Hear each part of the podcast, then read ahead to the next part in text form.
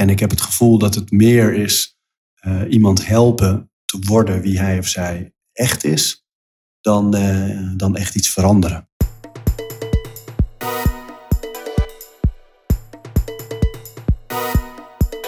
Voordat we beginnen met deze podcast, het is zover. Mijn boek Biohacking is nu uit. Dus ga naar je lokale boekhandel, naar bol.com, naar Amazon, naar managementboek.nl of voor meer informatie kun je ook naar biohackingboek.nl. Dus voordat je ook iets anders gaat doen, tenzij je natuurlijk naar de boekhandel gaat lopen terwijl je deze podcast luistert, dat is natuurlijk ook heel erg leuk.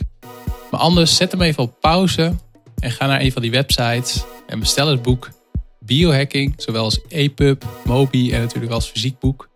Hij is vanaf dit moment te koop in de boekhandel. Anyway, in deze podcast de gast Arie Boomsma. Arie is televisiemaker, presentator, auteur en hij houdt zich bezig met sport. Hij is een van de mede-eigenaren van de Wondergym in Amsterdam. Show notes van deze aflevering kun je vinden op biohackingimpact.nl.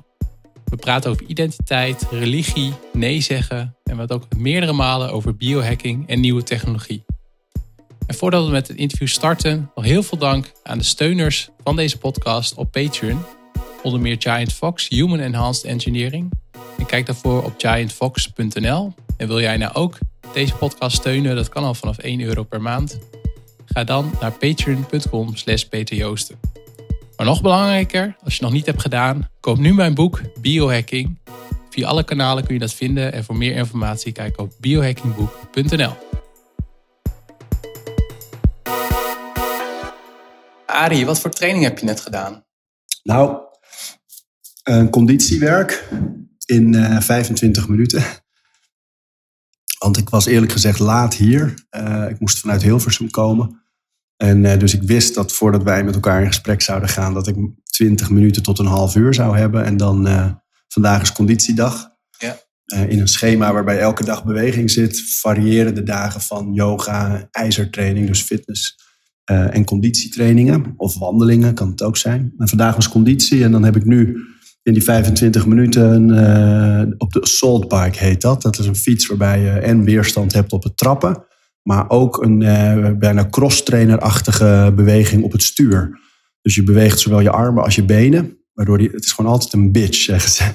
Je krijgt altijd, en dan doe ik, dan moet ik zo snel mogelijk naar 15 calorieën. Dat is dus ongeveer in nou, rond de 20, 25 seconden. Dan heb ik twee minuten rust en dan weer. En dat doe ik dan acht keer. En uh, nou ja, als je een hele snelle rekenaar bent, dan kom je dus ongeveer op die tijd met wat stretchen en zo ertussendoor. En dan als wij klaar zijn, doe ik dat uh, op, de, op de roeier, op de Concept 2 roeier. Doe ik dat ook nog een keer. En dan is voor vandaag conditiewerk uh, klaar. Ja, ja, dat is echt high interval training. Ja, ja, het is eigenlijk Kijk, ik wissel die conditiedagen af tussen wat meer de duurkant. Dus dat ik, en dat is dan bijvoorbeeld een half uur of drie kwartier op één tempo fietsen. Op één tempo roeien.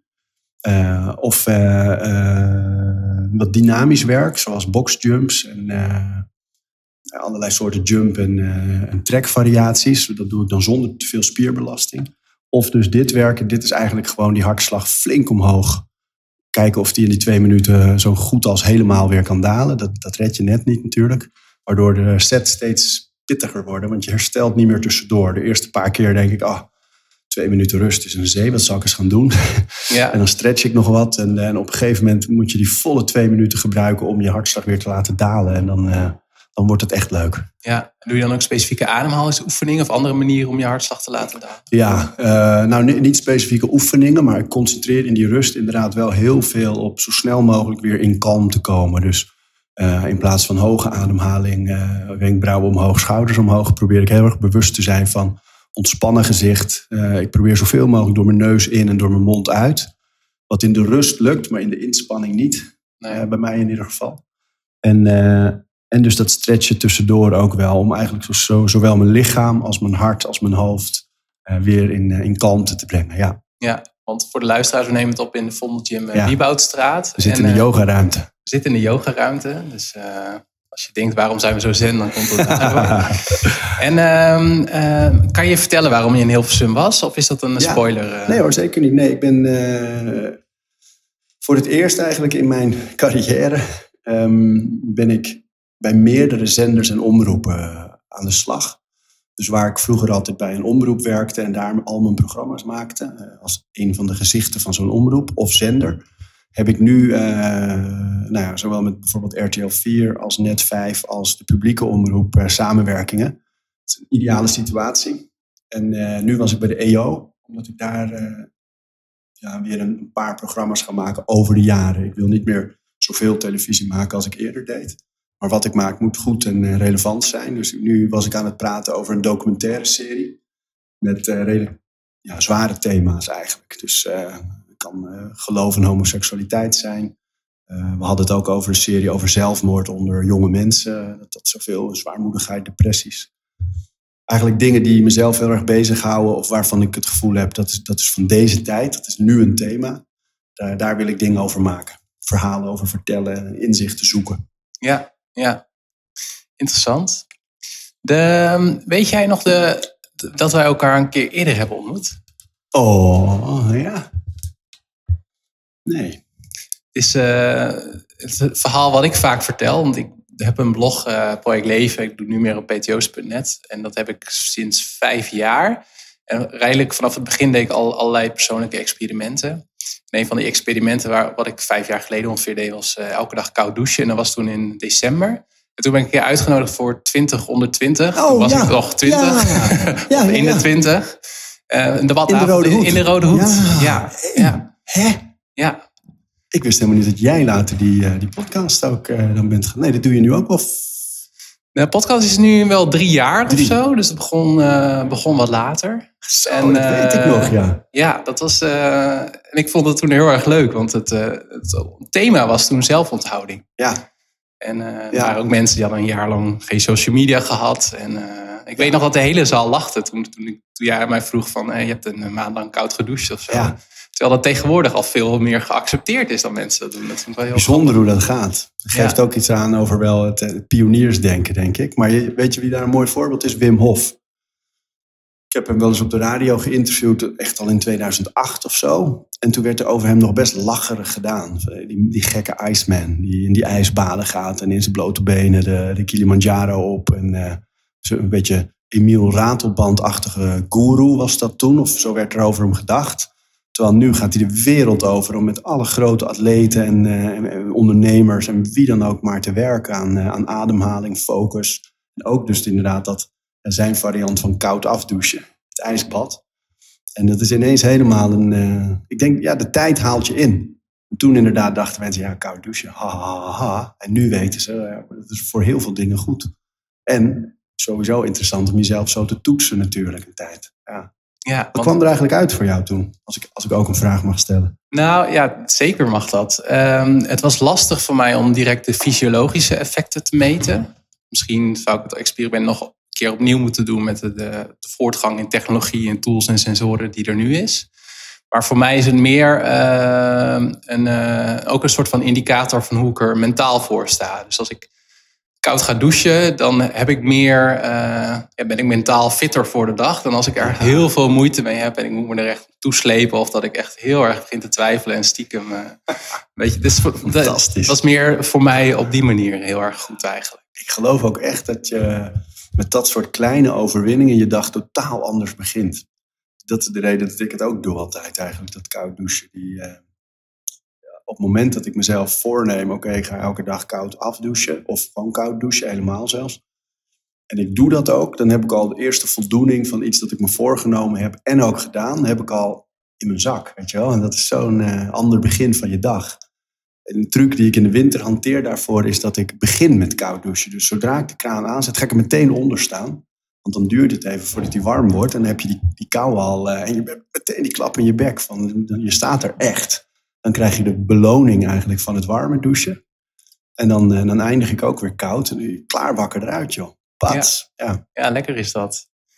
Ik, uh, elke ochtend uh, lees ik een, een stuk in uh, The Daily Stoic. Een boek van Ryan Holiday. Die heeft voor elke dag zeg maar een korte tekst. En, en het gaat dan over het stoïcisme. En vanochtend las ik het en ik dacht, hé, hey, dat is toevallig. Want het, het stuk ging over iets wat Seneca had gezegd. En het ging dan over ehm, zelfonthouding. En inderdaad, als je heel erg gewend bent aan koffie, doe ze een dag niet. Of uh, stond ook in koud douchen en zo. Dus ik vond dat leuk, want ik had eerder ook een andere podcast interview met jou geluisterd van, uh, van Jelme de Boer. En, Ging het even over het stoïcijn, hè? Ja, precies. Dus ik was wel benieuwd van wat voor rol heeft het stoïcisme of zelfonthouding nog meer in je leven? Doe je het nog op andere manieren dan koud douchen?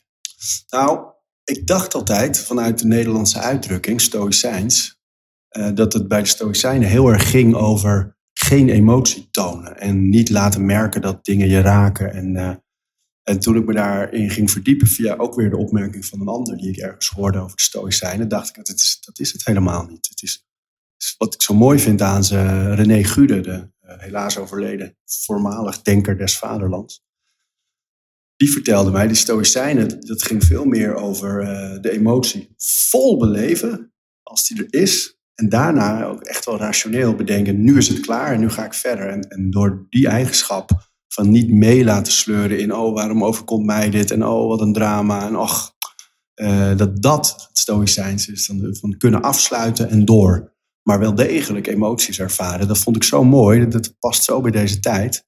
Dus op die manier probeer ik zelf ook wel veel ermee bezig te zijn. Dat ik denk, het is niet erg om heel erg verdrietig te zijn. Heel erg somber, heel erg blij. Uh, en, en, dan ook weer te kunnen zeggen, ja oké, daar was een tijd voor en nu verder. Dus op die manier probeer ik naar de ervaringen, tegenslagen, overwinningen in mijn leven te kijken. En wat betreft de onthouding ben ik echt een zakker voor experimenten zoals koud afdouchen. Uh, zoals uh, maand bepaalde dingen niet eten. Of koffie eruit is een tijdje. Of nou, met training precies zo. Dat ik, dat ik kijk, uh, wat kan ik eigenlijk aan in een, in een leven zoals het mijne? Wat, wat, kan ik, wat kan ik dan nog aan belasting aan? En wanneer heb ik echt rustdagen nodig? Um, ritme is voor mij misschien ook wel iets stoïcijns. Dat ik probeer heel erg strak een vast ritme te hanteren in, in de dingen die ik doe. Um, maar verder onthouding. Alcohol doe ik een paar keer per jaar. Dat ik uh, gewoon eens een maandje of soms wordt het langer uh, helemaal niet drink. Kijk wel vaak naar dat. Dus ik geloof niet zo in het fenomeen dieet of uh, regime of zo. Maar wel in, in toetsen voor een bepaalde tijd. En zo ben ik nu heel erg bezig met eigenlijk zoveel mogelijk proteïne uit plantaardige dingen halen. In plaats van eiwitproteïne. Um, en dat is dan alleen maar te kijken, wat doet het met mij? Nou, net als jij de koude douche deed eigenlijk. Meer voelen en ervaren en, en dan concluderen dan, uh, dan wetenschappelijk proberen iets aan te tonen of, uh, of anderen te overtuigen ergens van of zo. Dat vind ik allemaal niet zo interessant. Maar wel kijken, ik eet veel kwark. Dat is al dierlijk. Dus als ik dan mijn extra proteïne ook nog uit dierlijke producten zou halen, dat, dat vind ik eigenlijk te veel. Dus dan ga ik naar de groenten, naar de kikkererwtenproteïne, de hennepproteïne. Uh, veel proteïne uit gewoon de, de groenten uh, die je kan eten. Uh, en dat bevalt goed qua energie en, en, vooral ook mentaal eigenlijk. Ja. Dus dat is eigenlijk, ja, ik weet niet of je het allemaal stoïcijns mag noemen, maar ik vind het leuk om dingen te toetsen en te testen. Ja, en je zegt net van het stoïcisme is ook zeg maar een soort van perspectief of tool, om het zo maar te zeggen, om ook met tegenslagen om te gaan vraag die ik van mijn collega-podcaster Tim Vers even leen. Van, is er een tegenslag die jij, bij jou naar boven komt, waar je later eigenlijk dankbaar voor bent, omdat het jou andere dingen of meer dingen heeft gebracht? Ja, zeker. Ik heb een reeks ervaringen in die hoek van. Uh, ik ben van nature geneigd mensen tegemoet te komen en het goede te zien en te vertrouwen dus ook. En daar ben ik zakelijk toch wel een keer of vier, vijf flink mee op mijn bek gegaan. Door uh, met mensen in zee te gaan die zeiden, ja, we gaan dit zo doen. En er is geld en er is al... En dat was dan allemaal natuurlijk achteraf weer niet. En, uh, dus ik ben wel een paar keer zakelijke projecten. Ik denk nu bijvoorbeeld vooral aan een tijdschrift in 2004. Waarbij ik ook allemaal mensen uit mijn eigen kennissenkring uh, ging betrekken.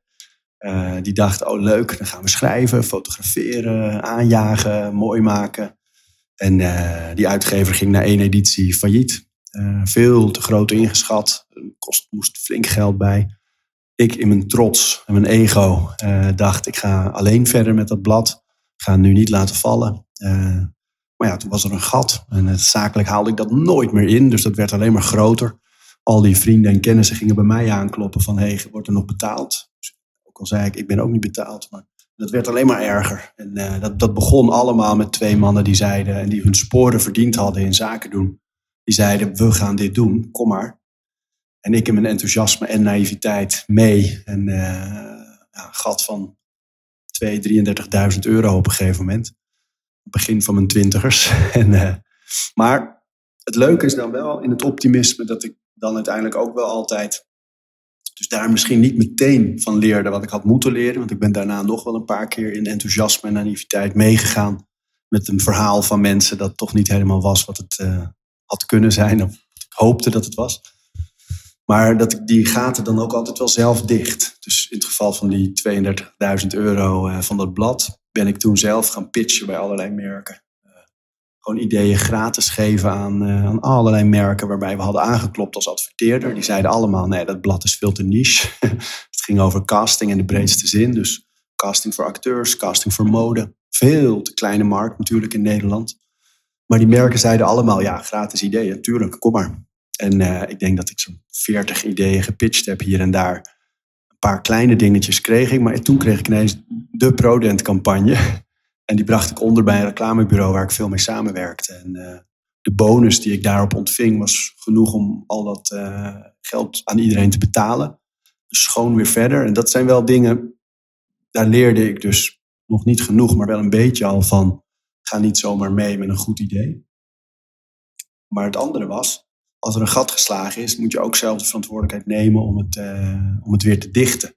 En dat daar zit zoveel voldoening in. Op het moment dat dan dat laatste betaald is en dat je denkt, ah, ja, schoon, verder, achter me laten, door. Dat is een heel fijn moment als je in een tijd waar je natuurlijk ook altijd wel kan lenen of kan je kop in het zand kan steken of naar het buitenland kan gaan of eh, om juist iets aan te gaan, eh, op te lossen. Uh, ook al duurde dat drie, vier jaar. Um, ja, toch dan uiteindelijk te kunnen kijken en zeggen het is goed nu en iedereen weer in de ogen te kunnen kijken, dat is een heel fijn moment. Ja. En uh, dat is zakelijk.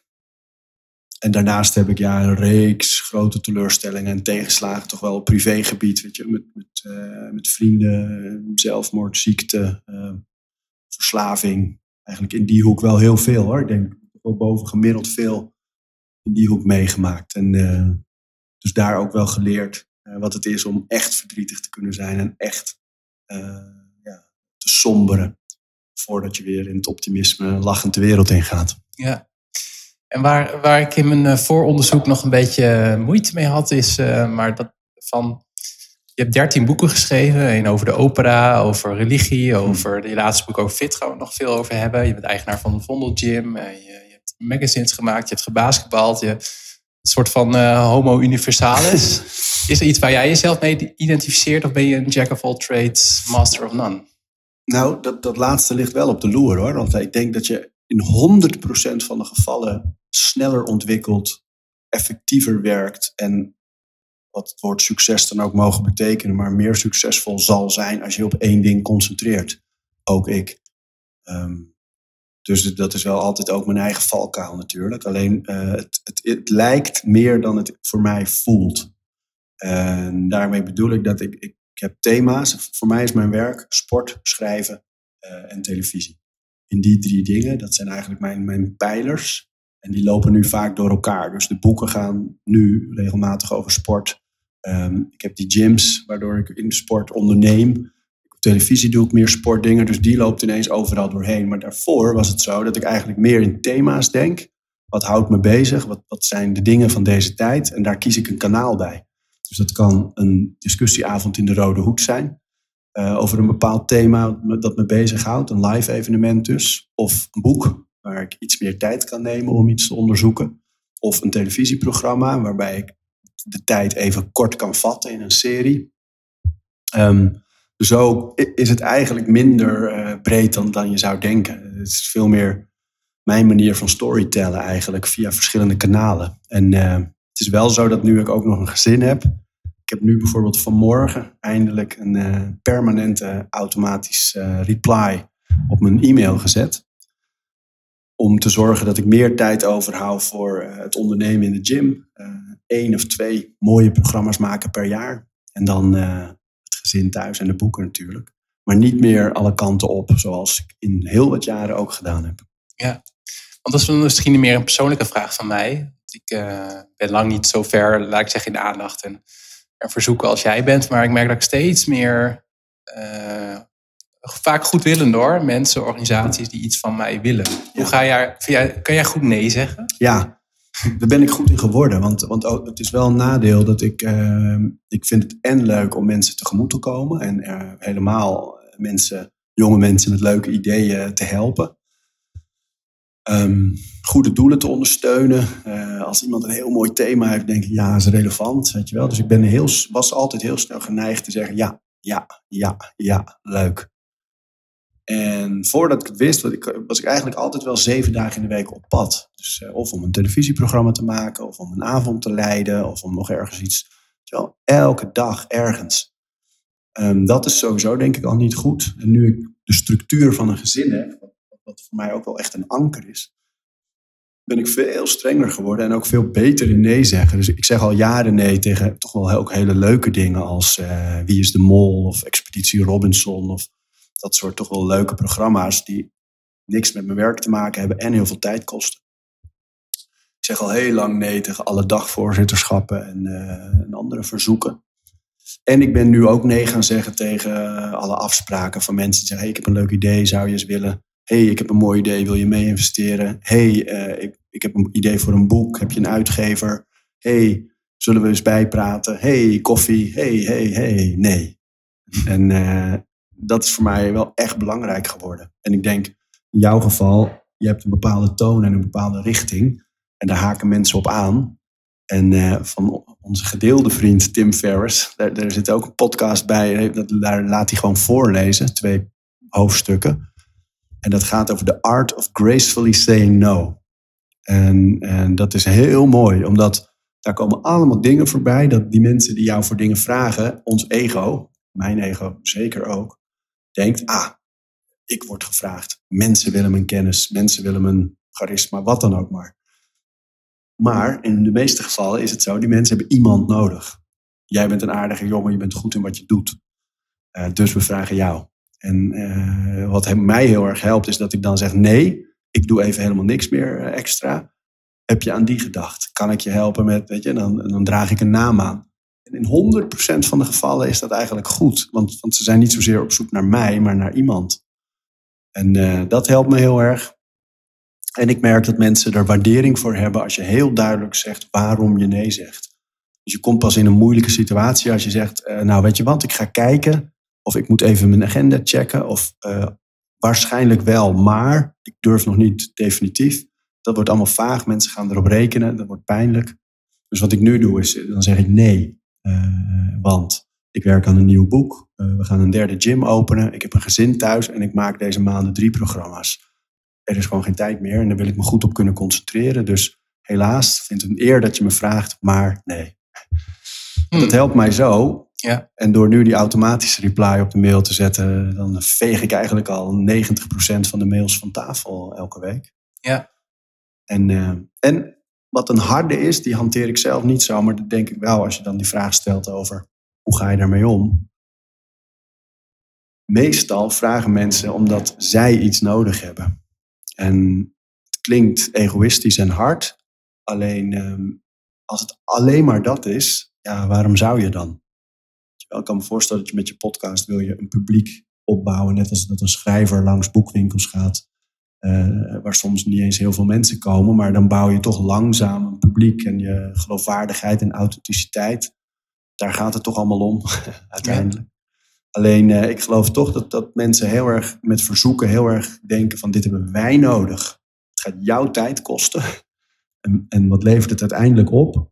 Ze zeggen, ja, dan komt er, weer, dan komt er vast weer een andere opdracht uit. Nee, dat is zelden zo. Want er is te veel. En uh, ik ben daar wel harder in geworden. En het moeilijkste is als het vrienden of kennissen zijn die zeggen: hey, kun je even? hey, we doen dit. hey, kijk nou eens, vluchtelingen. hey, kijk nou eens, misbruikte vrouwen. hey, kijk nou eens, gehandicapte kinderen. hey, kijk nou eens. Het is heel moeilijk om dan nee te zeggen, want het voelt alsof ik nee zeg tegen de, de mensen zelf. Ja, ja precies. Uh, laatst iemand bezig met een video maken voor een meisje van elf met leukemie. En of dan zoveel mogelijk bekende mensen maar even een video op hun eigen telefoon in wilden spreken voor dat meisje. En dan zetten we die allemaal in de stories. Het is heel moeilijk om dan nee te zeggen. Want het voelt alsof je rechtstreeks tegen dat elfjarige zieke meisje zegt: nee, dat doe ik niet voor jou. Alleen, uh, ik doe het dan, ik zeg dan toch nee, omdat ik denk, ik wil niet in zo'n rijtje bekende mensen staan. Dat meisje kent mij waarschijnlijk niet eens. Het wordt een trucje. Ik bouw geen relatie op. Ik durf wel te beweren dat 80% van de mensen die meedoen morgen niet nog een keer aan dat meisje denkt. Of haar naam zelfs weer zijn vergeten. Of wat, wat is dit waard? Weet je wel, laten we een middag afspreken. Dan offer ik liever twee uur op om te gaan lunchen. En, uh, of naar een museum te gaan. Of naar weet ik veel wat. Um, dan zo'n dingetje, zo'n zo'n trucje. En het kost ook weer tijd die eigenlijk niet zoveel doet. Dus ja. ik ben daar wel harder in geworden, ja. Ja.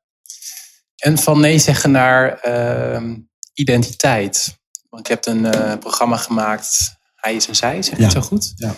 En de reden waarom ik het vraag is omdat uh, deze podcast gaat ook over de toekomst, over technologie, maar ook dat we door middel van genetische modificatie, uh, biotechnologie, synthetische biologie ook in staat zijn om steeds nauwkeuriger aan menselijk lichaam te sleutelen. Ja.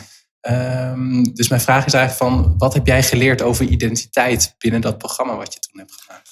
Nou, we bedachten het vanwege die hele identiteitsvraag. Um, ik was zelf toen veel bezig met de vraag, wat is in onze tijd nou nog echt mannelijk? En wanneer is een man een man buiten het fysieke? Alles wat vroeger typisch mannelijk was, is nu ook vrouwelijk. En uh, het is heel moeilijk. En je merkte ook dat gender en uh, dat hele androgyne, dat zag je overal terug in de mode en echt overal. Dus mannelijk en vrouwelijk beginnen, begonnen steeds meer door elkaar te lopen. En dus mijn gevoel was eerst, daar moeten we iets mee.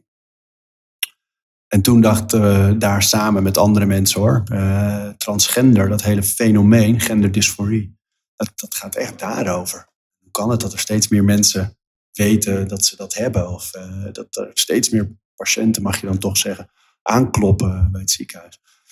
Dus die dingen bij elkaar zorgden ervoor dat we dat programma maakten. En wat ik leerde was eigenlijk dat ik, waar ik voorheen nog wel eens dacht, dat het neigde naar een beslissing, ben ik er nu heel erg van overtuigd dat het, dat het echt een identiteitskwestie is. Dus je bent man of vrouw.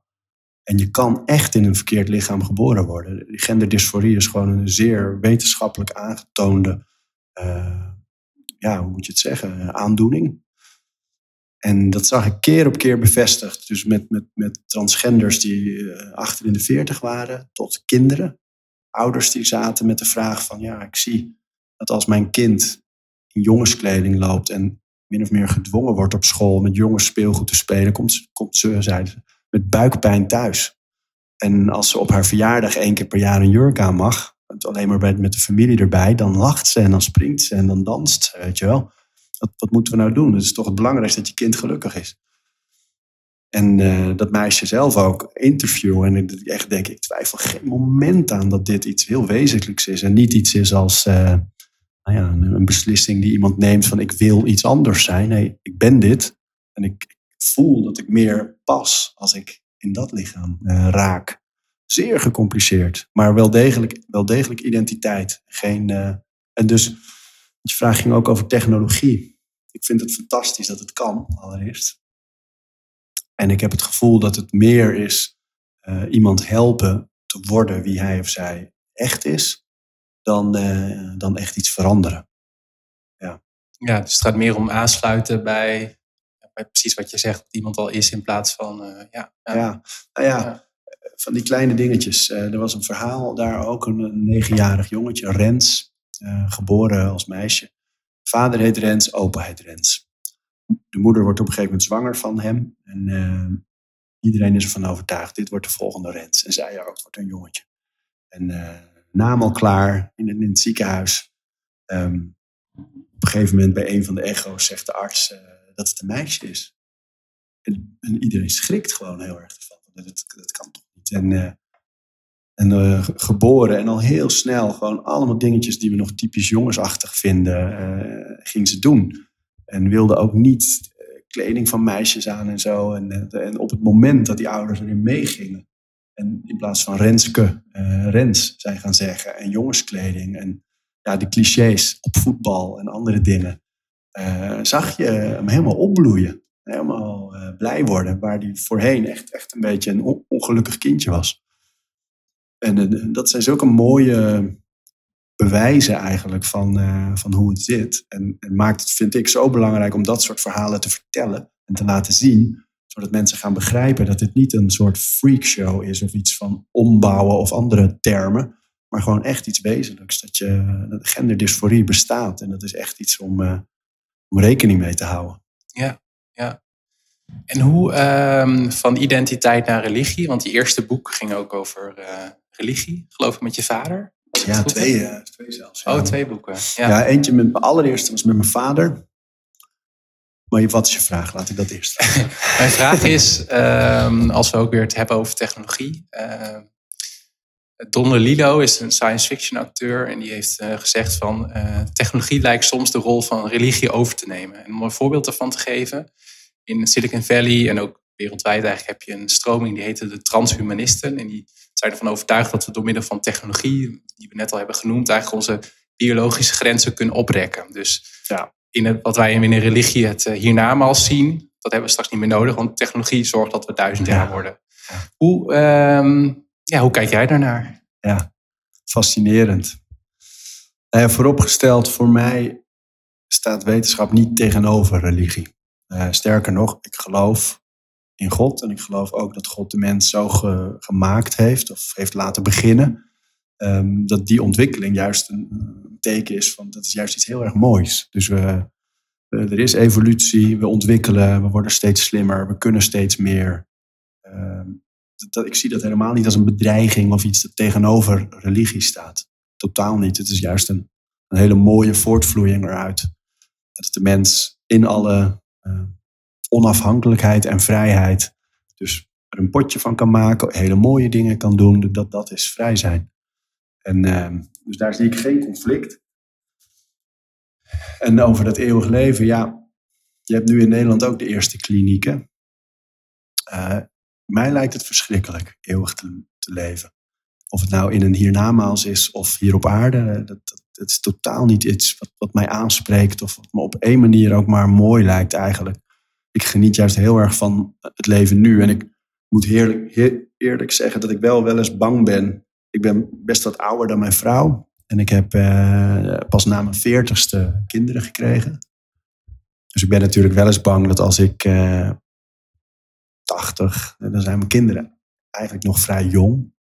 Dus natuurlijk komt er dan een moment dat ik bang zal zijn te sterven en dat zij er allemaal nog zijn en dat ik niet meer bij ze ben, dat, dat wel. Maar dat verlengen, dat, dat voel ik niet zo. Ik, ik uh, doe juist in alles mijn best in het leven om, om te zorgen dat ik nu hier ben.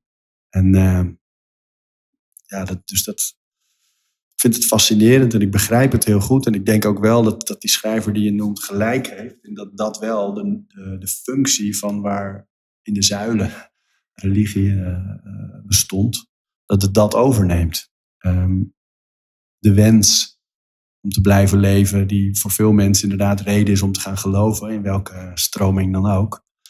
Want dan is er een hiernamaals, dan is het niet eindig. Ja, dat is dezelfde wens, dat, dat weet ik wel zeker. En daar gekoppeld zit ook de, de behoefte aan gemeenschap, die je nu natuurlijk in alle community forming heel sterk ziet terugkomen. En iets tegenover die doorzettende eenzaamheid zetten, dat, dat raakt elkaar allemaal wel. Dus ik heb wel het gevoel dat er in onze tijd veel meer dingen worden aangereikt en dingen bestaan en dingen ontstaan, die vroeger werden ingevuld door religie, geloof, uh, levens overtuiging, hoe je het maar wil noemen, en kerk. Ja. ja. En denk je ook, want als we het toch over de huidige tijd hebben, en je vertelde aan het begin van ons gesprek dat je uh, ja, aan het kijken bent naar documentaire thema's, en uh, het ging dan ook over meer verslaving en zelfmoord. Ja. Dat dat ook komt doordat we meer stress hebben, uh, door onder meer social media. je e-mail heb je je autoresponder op aangezet, omdat je ook constant in, input krijgt. Ja. Denk je dat het met elkaar samenhangt? Ja, dat, weet je wat het gekke is? We zaten voordat we begonnen met opnemen natuurlijk over, over deze tijd te praten. En wat een fantastische tijd het vooral ook is. Um, dat er zoveel kan en dat er zoveel veerkracht is en pop-up initiatieven en, en Ubers en Airbnb's en het is allemaal Spotify en Netflix. En dat er zoveel dingen gebeuren die inspelen op de tijd. Dat vind ik, en social media trouwens echt ook. Dat vind ik allemaal heel erg mooi. Maar tegelijkertijd moeten we er wel mee om leren gaan. En ik denk dat daar het vaak nog fout gaat. Ehm, dat social media geven een kans om heel veel mensen te leren kennen. Geven een kans om werelden te betreden die je anders niet betreedt. Om schoonheid en mooie dingen te laten zien. Of nieuws te verspreiden. Maar die bevestigen ook wel heel erg dat het leven van derden niet jouw leven is. En dat andere dingen doen die jij misschien zou willen doen. En dat maakt wel soms dat je je eenzaam kan voelen. Dus ik denk wel dat het met elkaar te maken heeft. En dan heb je dat, die constante confrontatie met het leven van derden, gekoppeld aan het feit dat, dat wij in deze tijd van technologie hele dagen zitten en dus veel minder bewegen. Dat is ook niet goed voor je, je positieve instelling. Ehm, dus al die dingen bij elkaar, en, en dan ook nog het, het, slechtere eten, het slechtere milieu, het, al die dingen bij elkaar zorgen we denk ik wel voor een, een, ja, een neiging naar zwaarmoedigheid en depressie bij veel mensen. Ja, ja. ja. Ik denk dat die. Het is moeilijk op één ding te duiden. Ik zou het niet alleen maar aan social media willen wijten. Nee. En als jij ehm, uitzendingen maakt over, nou, uh, hij is zij, of wat je vertelde over zelfmoord, of eh, dat soort thema's, hoe, hoe ehm, ik kan me voorstellen dat het wel bij je blijft hangen. En dan doe je de voordeur open en dan zie je je gezin weer. Heb je daar een soort van ritueel voor om, om daarin. Uh... Ja. Nou, ik heb, ik heb maar één periode gehad dat ik het heel moeilijk vond om het allemaal los te laten. En toen werkte ik gewoon aan te veel van uh, programma's met zware emoties tegelijk. Dus toen was ik echt elke dag op pad. En de ene dag ging ik naar school om uh, verhalen over pesten. En uh, kwam ook vaak zelfmoord voorbij of armoede. Of, en de andere dag was voor hij en zij. Wat, wat voor mij echt een verhaal van kracht is. Maar waar toch ook echt wel hele moeilijke dingen in gebeurden. Um, Thema-uitzending over ja, ook weer over zware dingen. En toen had ik voor het eerst eigenlijk dat het me niet, niet goed lukte om alles los te laten. Terwijl normaal gesproken denk ik wel kracht om in het moment volledig aanwezig te zijn en, uh, en, te luisteren en, en ja, echt aandacht te besteden. En daarna ook heel erg los te laten.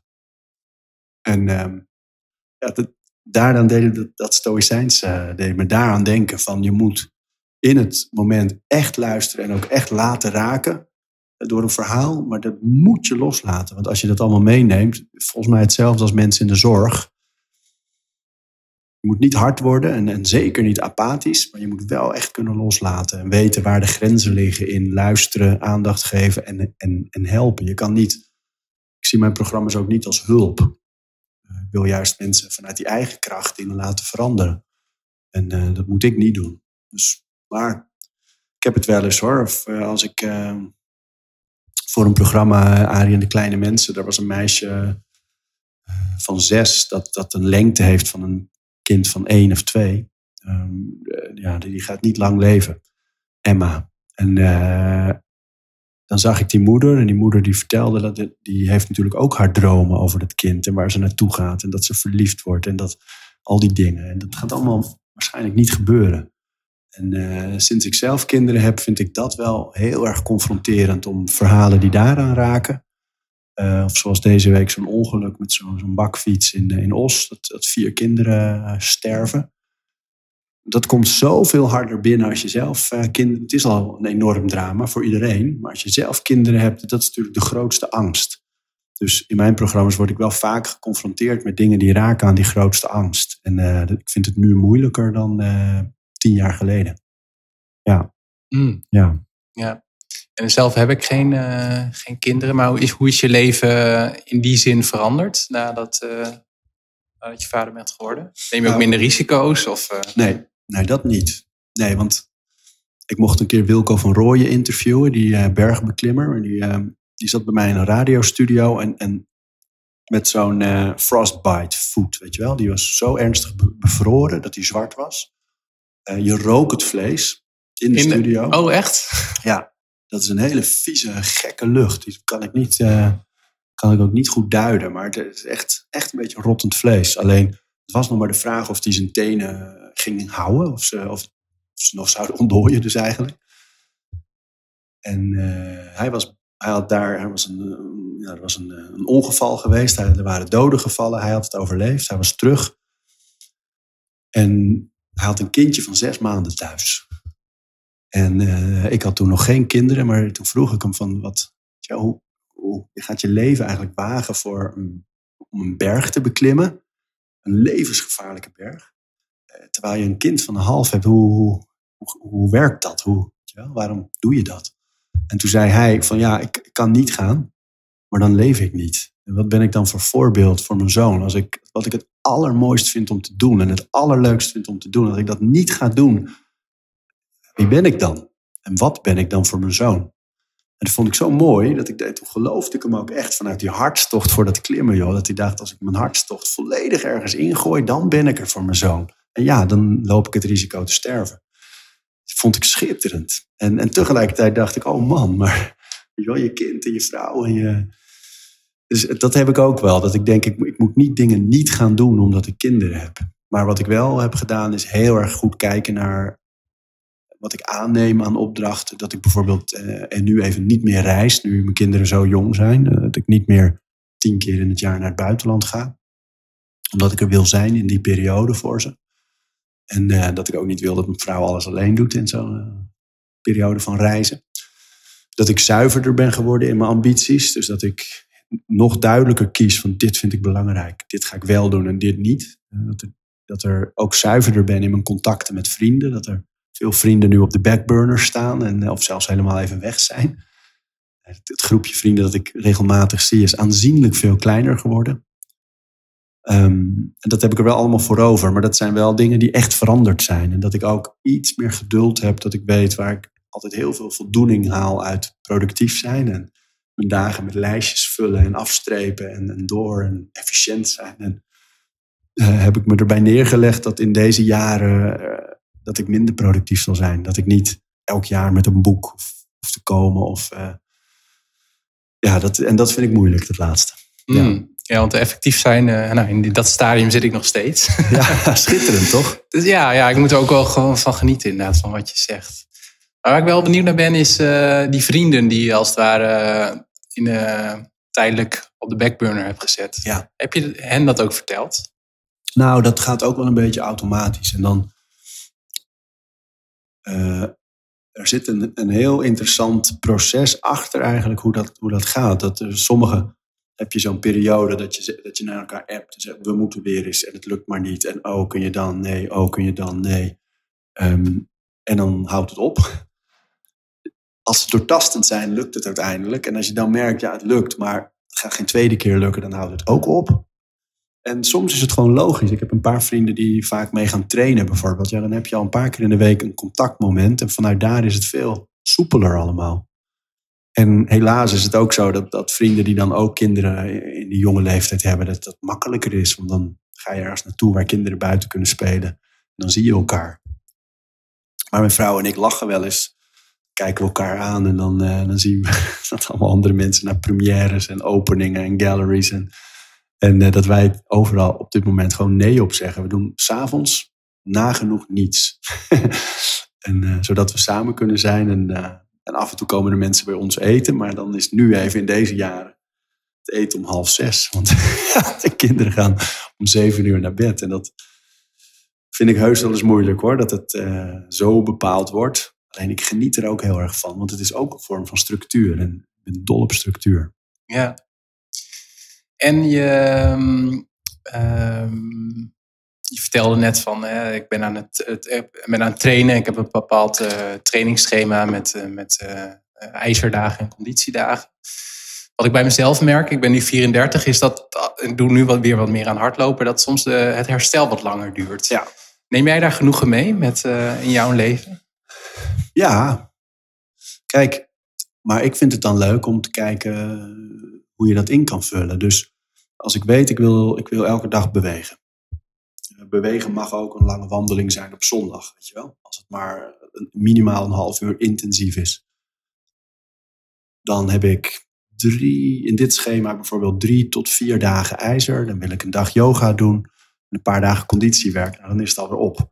Dus dan ga ik het zo inbouwen dat bijvoorbeeld die ijzerdagen nooit na elkaar komen. Dus als ik uh, vandaag conditiewerk doe, doe ik morgen ijzer. Doe ik overmorgen of yoga of weer conditiewerk. En pas dan weer ijzer. En uh, zo bouw ik eigenlijk mijn herstel uh, in, de, in de tussendagen. Dus ik zorg ervoor dat ik wat ik morgen doe, dan zal de volgende ijzerdag op een ander deel van mijn lichaam concentreren. Zodat het, bijvoorbeeld als het boven en onder zou zijn, dat het bovendeel eigenlijk wat langer rust heeft. Uh, op het moment dat het onderdeel aan de beurt is. En een conditiedag en een yogadag, dan zit er ineens al eigenlijk zo'n drie dagen tussen. En uh, dat werkt goed. Het probleem is met kleine kinderen slaap je ook gewoon wat minder goed. En daar zit natuurlijk het belangrijkste deel van herstel.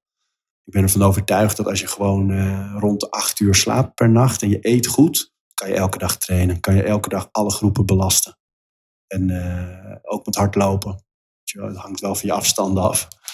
Je hebt mijn broer ook gesproken. En die ja, doet klopt, toch al wat lange afstanden. Ja. Ik geloof wel dat als je dat drie, vier keer in de week zou doen, dat het wel uh, een aanslag is op het lichaam. Ja.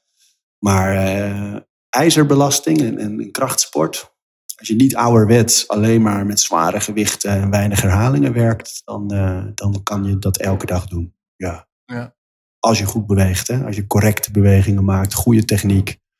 En uh, geen gekke belasting. Dus niet alleen maar in twee, drie, vier herhalingen, maar liever in acht, tien, twaalf.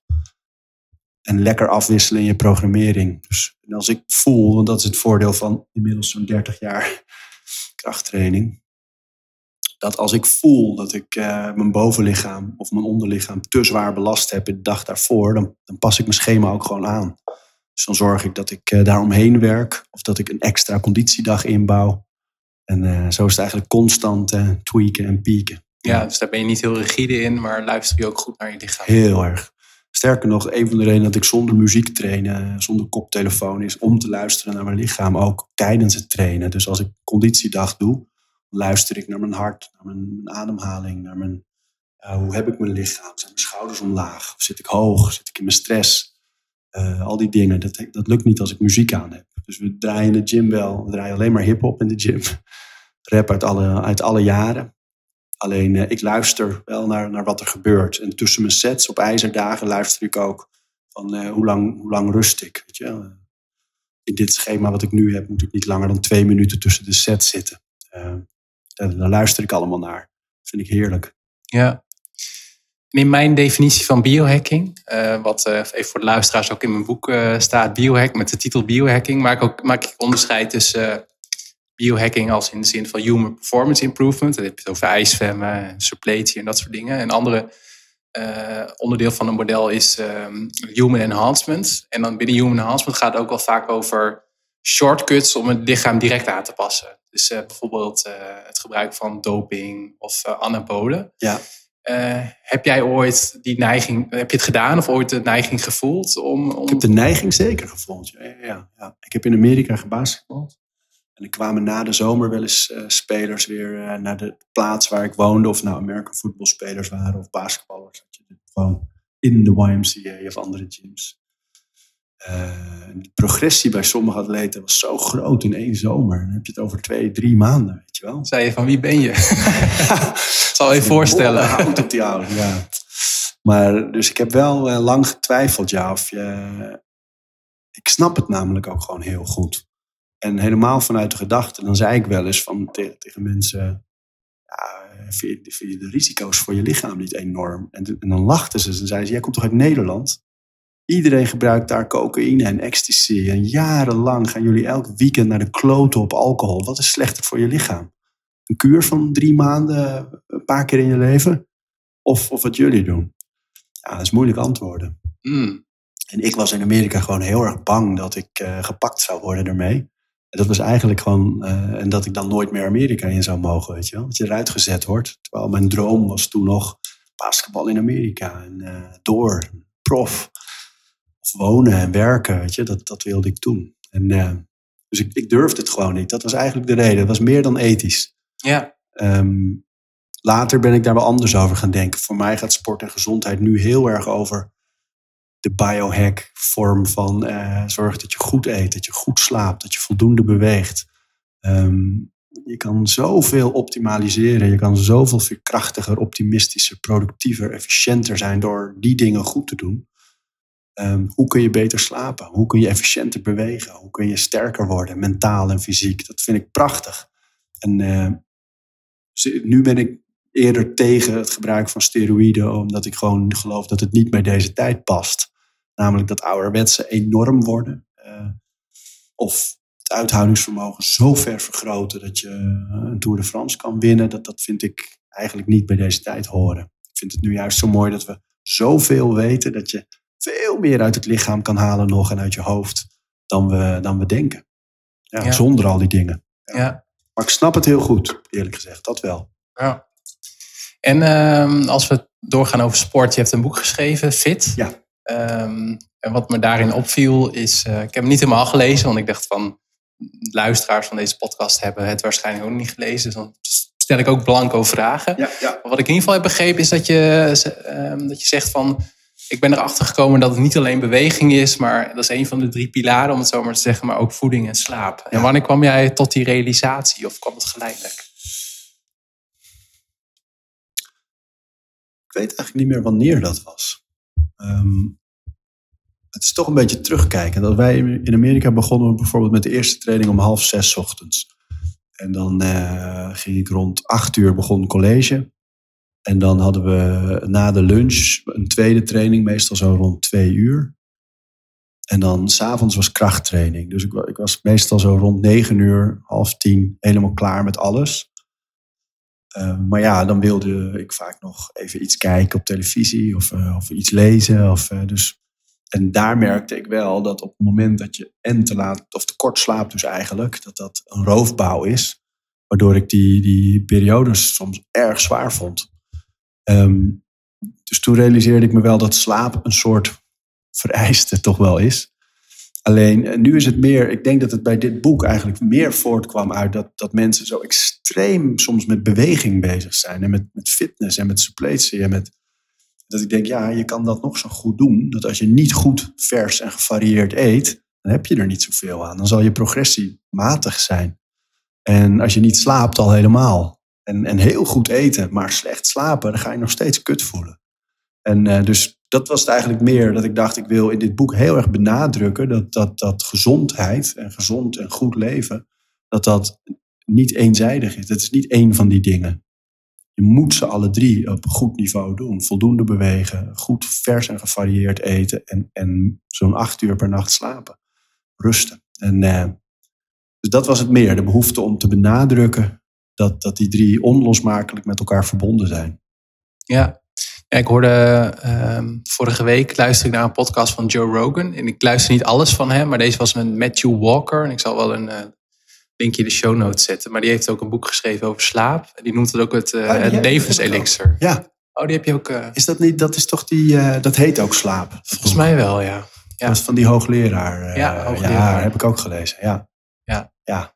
Echt fascinerend. Maar wat ik ook heel interessant vind, als ik het goed herinner, dat, dat um, dat we ook nog niet precies weten bijvoorbeeld waarom we dromen. Wat dan nou precies. Dus aan de ene kant gaat het wel om, om uh, geheugenontwikkeling, uh, maar het zijn ook wel weer dingen waarvan ze zeggen van ja, het is eigenlijk niet echt, niet echt logisch. Nee. En, en, nee.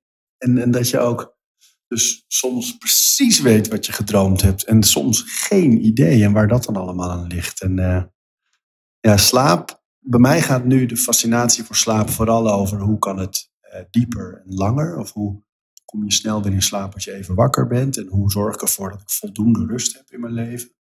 Dus meer eigenlijk ook de weg naar, naar de nacht toe. Hoe zorg ik ervoor dat ik goed, snel en diep in slaap kom? Dan nog al die andere aspecten, inderdaad, zoals wat is dromen? Is het een verwerking van waar we overdag mee bezig zijn? Is het een projectie van wat we hopen te gaan doen? Is het een angst? Is het een zorg? Is het al die dingen? Ja, dat, dat, dat zit er ook nog allemaal achter. Het is een onuitputtelijke bron hoor. Ja. Echt mooi.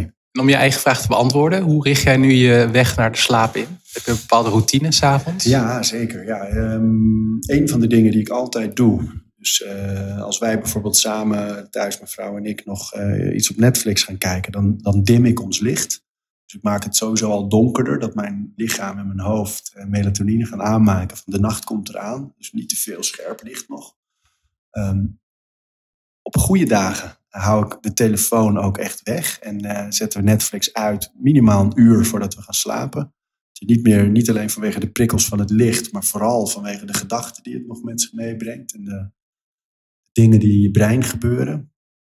De slaapkamertemperatuur houden we tussen de 16 en 18 graden eh, ongeveer. Lekker koud. Ehm, als ik s'nachts een keer wakker word, doe ik geen lichten aan. Uh, ik doe uh, een ademhalingsoefening voordat ik ga slapen. En ik probeer twee lijstjes nog te maken. Namelijk eentje schrijf ik met pen.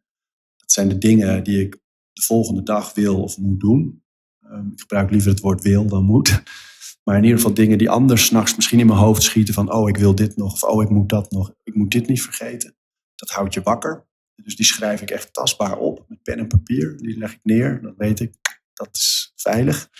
En dan, maar dat vergeet ik wel eens, uh, als ik die ademhalingsoefening doe, dan val ik vaak al, in slaap tegenwoordig. En anders, uh, dan probeer ik drie dingen op te noemen waar ik dankbaar voor ben van die dag. Dus uh, dat kan de zon zijn, dat kan een ontmoeting zijn, een leuk moment, iets, iets met de kinderen, iets op mijn werk, dat kan echt iets wat ik las. Dat kan echt van alles zijn. Ik probeer te eindigen met gedachten van dankbaarheid, eh, positief. Waardoor ik gewoon kalmer slaap. En, eh, en als ik wakker word, kom moeilijk weer in slaap, dan, dan doe ik het oude schaapjes tellen, maar dan met ademhaling. Dus ik tel dan heen. Twee. Zo in, uit. En elke uitadem is tellen. En eh, doordat ik tel, kan mijn hoofd nergens anders heen, want ik ben aan het tellen. Uh, door die ademhaling word ik sowieso kalmer. En daardoor val ik best vaak snel weer in slaap. Dat is een leuke truc. Dus dat zijn een paar dingen die ik, uh, die ik doe. En ik, ik, kijk heel erg uit met cafeïne na uh, twee uur s middags. Ik drink liever geen alcohol s s'avonds. Maar als ik een glas bij het eten drink, het eten is bij ons nu toch vroeg. een glas wijn dan, maar liever niet nog na acht of zo. Ik eet geen, uh, het liefst, mijn avondmaaltijd is het liefst koolhydraatarm. Dus mijn koolhydraten eet ik eerder op de dag. Maar um, zodat ik ook qua verbranding niet te veel energie uh, opwek eigenlijk uh, in de nacht. Ja. En ik werk liever dus niet s'avonds. Wat ik interessant vind aan, uh, aan waar jij voor staat met fit, om het zo maar even te zeggen. Ehm, en dat is ook wel, dat was ook mijn, zeg dat, de, de crux van. Ik heb een, daar zelf een TEDx-lezing over gehouden een paar maanden geleden. Dat na, de naam biohacking impliceert shortcuts. Ik wel, denk wel dat die er zijn. Zeker als we het hebben over de nog verdere technologie waar we het over hebben gehad. Dat jij veel dingen doet, en dat kwam ook in de podcast met Jelmer aan bod, van de clichés kloppen vaak. Ja. En een van de dingen die jij ook doet is uh, mediteren. Klopt dat? Ja, ja, ja. ja. Kijk, mijn ideale dag dat, en dat is nu echt anders hoor, met kleine kinderen. Dus nu, maar ideaal gesproken sta ik rond zes uur op. Um, dan is het eerste dat ik doe een glas water nemen. Ik heb graag licht in mijn gezicht dan, van buiten. Maar dat is er vaak nog niet om zes uur. Dan klik ik gewoon het licht aan in de woonkamer. Of uh, uh, dan beweeg ik een beetje. Dan, dat kan een, zonne, een reeks zonnegroeten zijn. Of in ieder geval geen hele training of zo. Maar gewoon even op gang komen. Um, dan neem ik proteïne uh, erwtenproteïne, gewoon om uh, mijn lichaam ook lekker te laten herstellen nog. Dat is gewoon het eerste wat ik in me wil. Met kwark of, uh, of nee, niet met kwark natuurlijk. Maar... Nou, de kwark heb ik vaak bij het ontbijt zelf. Ja. Maar de, wat ik s ochtends neem is gewoon water met uh, kikkererwtenproteïne. En uh, puur vanuit het idee dat mijn lichaam nog steeds bezig is te herstellen, te gaan ja, in ontwikkeling. En dat ik op dat moment, als ik de proteïne tot me neem, dat dat in ieder geval uh, weer loopt. Dat is eigenlijk een beetje het idee erachter. En um, totaal niet wetenschappelijk onderbouwd verder hoor. Puur op gevoel. Van, uh, ik weet dat ik meerdere keren per dag proteïne tot me wil nemen. En dat is het eerste moment. Bovendien stelt het me in staat om, om, de, om het eerste anderhalf à twee uur tot het ontbijt gewoon wel iets, iets aan voedingswaarde in me te hebben. Um, en dan mediteer ik dus vaak na die, uh, die beweging. Uh, in heel veel gevallen is dat gewoon headspace. Um, maar ook wel eens uh, een reeks ademhalingsoefeningen. bijvoorbeeld elke uitadem zeven tellen, elke inadem zeven tellen. of juist heel snel, weet je, die haal ik overal vandaan. Als ik bijvoorbeeld bij Casper van der Meulen, als je die nog niet uitgenodigd hebt, is die zeker leuk voor deze ja, podcast. Ja, hij is al te gast geweest. oh, wel al geweest? Ja. Ah. Maar die heeft er ook heel veel en je kan ze eigenlijk overal vandaan halen. En uh, dan doe ik een ademhalingsoefening. Soms ben ik gewoon alleen maar stil. Kijk ik wat zich aandient voor de dag en welke gedachten het eerst naar boven komen drijven. Ehm, dus dat is ideaal gezien. Dan worden de kinderen wakker. Dan doe ik daar het ontbijt mee. Ik ben altijd verantwoordelijk voor het ontbijt thuis. Dus ik ben tot half tien is alles mijn verantwoordelijkheid. En dan ga ik meestal de meeste dagen van huis om te werken. Maar ehm, dat is mijn ochtendroutine. En als ik mijn eigen ontbijt is altijd hetzelfde. Dus ik, daar probeer ik dus echt zo lang mogelijk de beslissingen, de keuzes, de, ja, de, de, breincapaciteit eigenlijk voor me uit te schuiven. En niet te veel te hoeven denken nog aan, uh, aan, ja, aan dingen die ik moet beslissen of keuzes die ik moet maken. Ja. Dus dat is een redelijk vaste routine. Ja, en Lukt, lukt je dat in het weekend ook? Want een van de dingen is dat je eigenlijk ook voor zo goed mogelijke slaap, dat je ook elke, eigenlijk elke dag dezelfde tijd naar bed gaat en wakker wordt. Mijn hele. Daar raak je echt iets. Kijk, het is mijn doel in heel veel opzichten om geen verschil te maken eh, tussen het weekend en de week.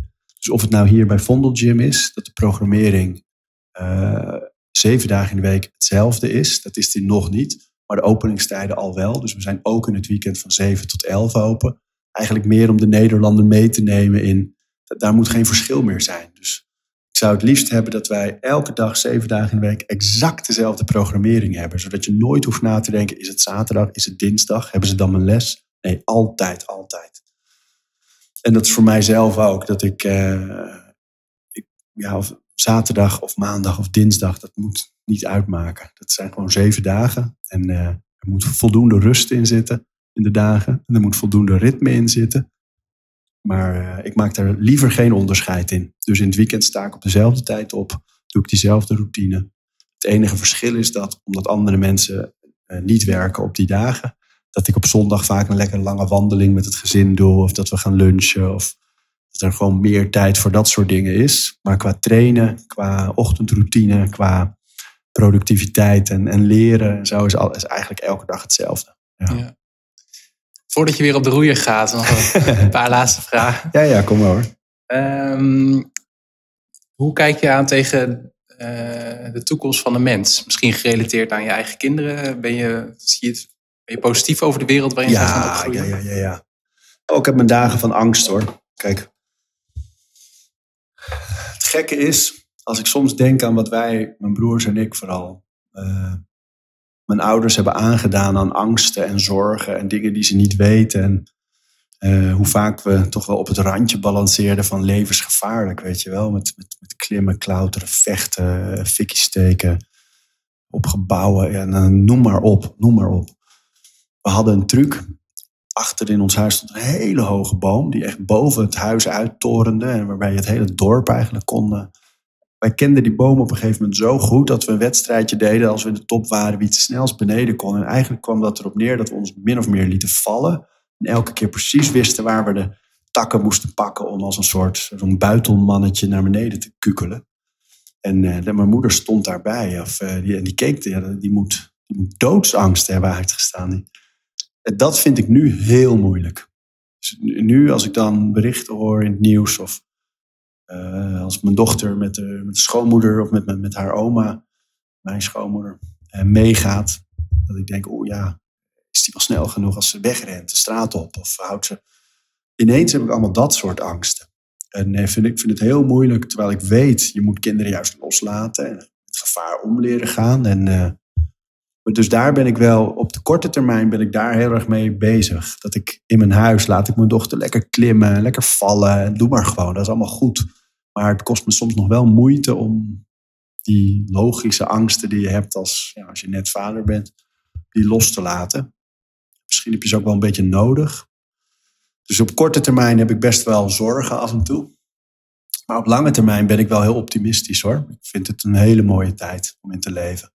En uh, als ik bang ben, bijvoorbeeld over dreiging, of uh, dat ik denk, hey, shit, joh, Rusland wordt gewoon het nieuwe nieuwe nazi-Duitsland. Of uh, oeh, wat als Turkije en Iran uh, samengaan tegen... Oeh, en als die economie en al die andere markten doorzetten... en Europa wordt een soort armoedewereld. En uh, weet je, dat soort grote dingen of dreiging van terrorisme. En dat heb ik natuurlijk wel.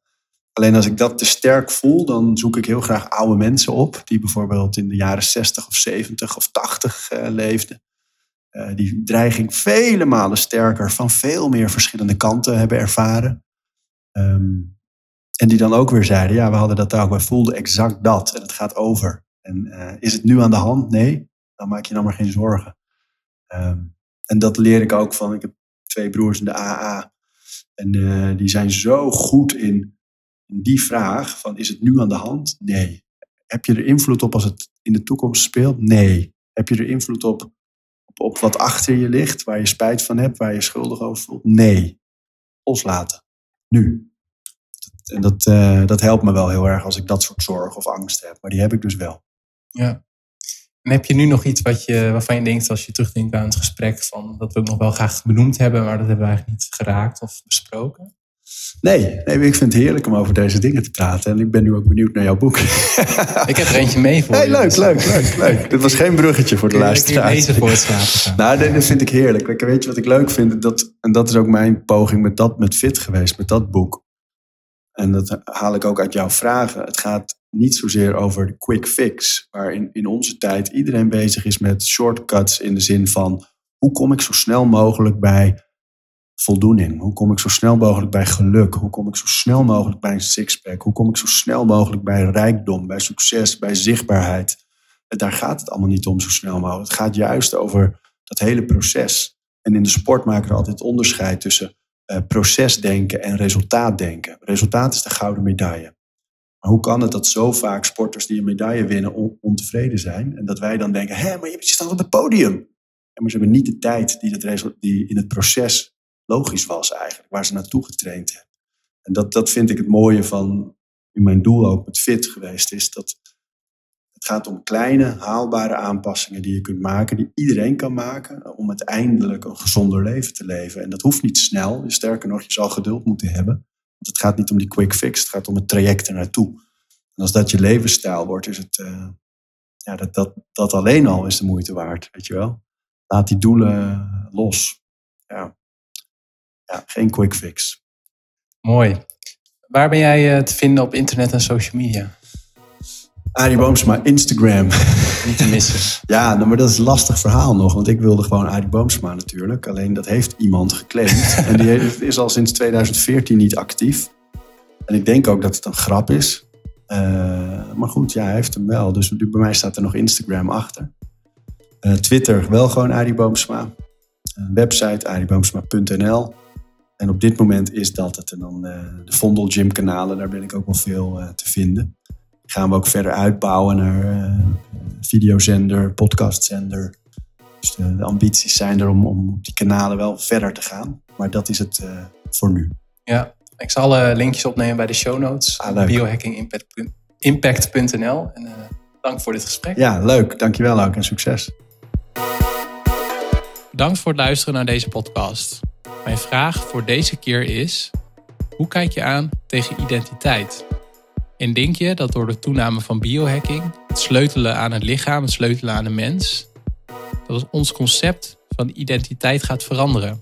En is dat goed of is dat niet goed?